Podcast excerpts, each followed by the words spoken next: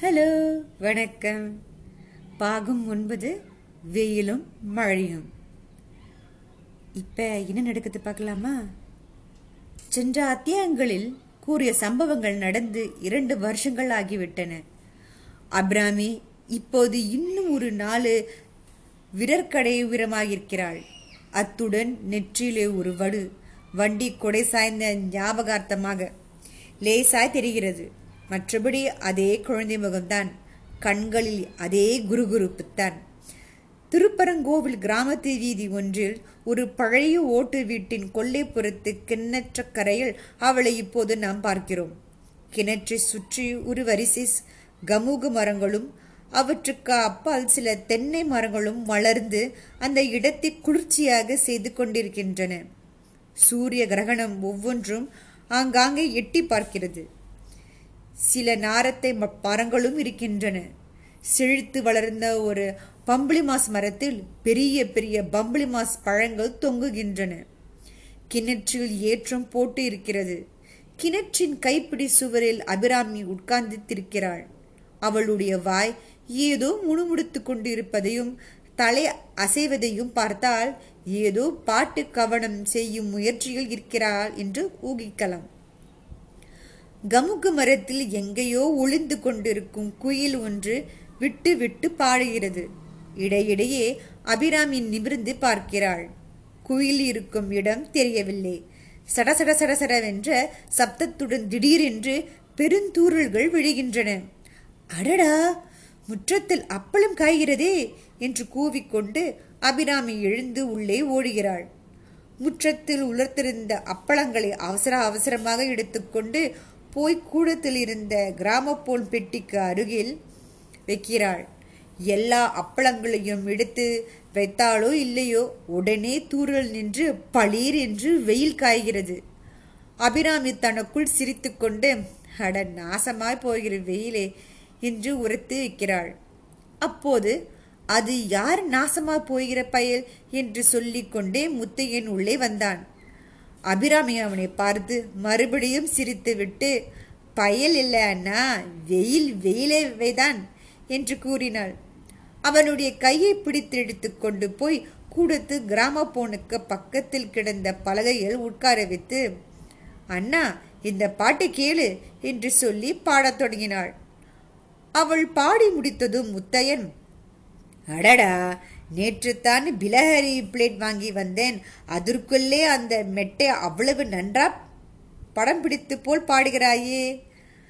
கவனம் மரங்களும் இருக்கின்றன.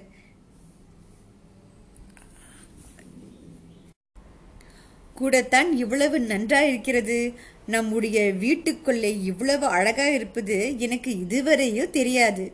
நான் சொல்லுகிறேன் கேள் அபிராமி. ஒரு நாளைக்கு நான் நாடகத்தில் சேர்ந்து விட போகிறேன். அப்போது நீயே எனக்கு எல்லா பாட்டுகளுக்கும் இட்டு தட்டி தரலாம் என்றான்.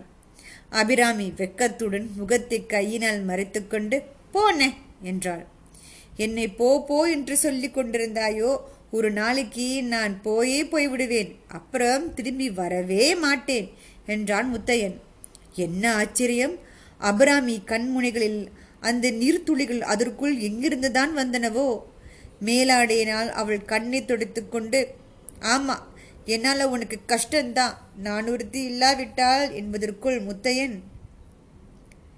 சரி சரி சரி. பல்லவி பாடியதே போதும். அணு பல்லவி சரணம் எல்லாம் இப்போது வேண்டாம் என்று கூறிவிட்டு எழுதான் பிறகு வேலையை தலைக்கு மேலே கிடக்கிறது. சீக்கிரம் போக வேண்டும்.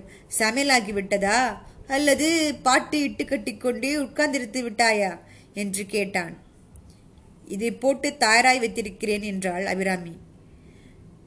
முத்தையின் சமையலருக்கு சென்று இலையில் உட்கார்ந்து சாப்பிடத் தொடங்கினான். நிஜமாகவே என்னை விட்டுவிட்டு போய்விடுவாயா அண்ணா? என்று அபிராமி கேட்டாள். முத்தையன் சிரித்தான். ஆனால் அந்த சிரிப்பிலே சந்தோஷமில்லை.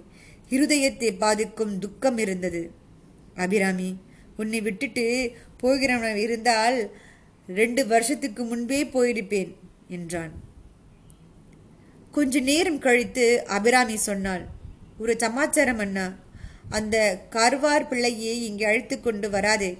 அவன் மூஞ்சியை கண்டாலே எனக்கு பிடிக்கவில்லை.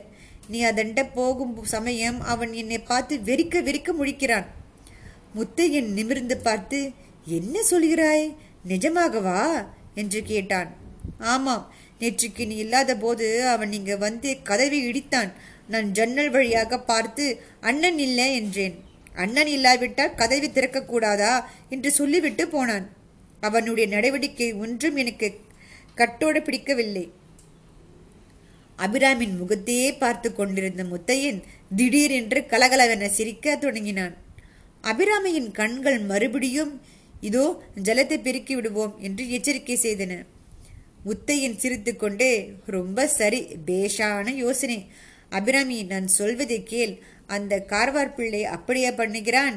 பேசாமல் இரு. அவனுக்கு உன்னை கட்டி கொடுத்து விடுகிறேன். அதுதான் அவனுக்கு சரியான தண்டனை என்றான். இதை கேட்ட அபிராமி அவன் சற்றும் எதிர்பாராத வண்ணம் தேம்பி தேம்பி அழத் தொடங்கினாள். முத்தேனுக்கு கோபம் அசாத்தியமாய் வந்தது. சி வர வர நீ மகா அழுமூஞ்சியா போய்விட்ட. என்ன சொன்னாலும் அழுகைதானா? நான் தொலைந்து போகிறேன் என்று சொல்லிவிட்டு பாதி சாப்பாடு அப்படியே இலையில இருக்க எழுந்து போனான்.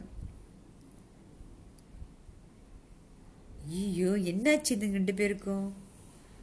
ம் அடுத்த பக்கத்தில் சந்திப்போம். நன்றி.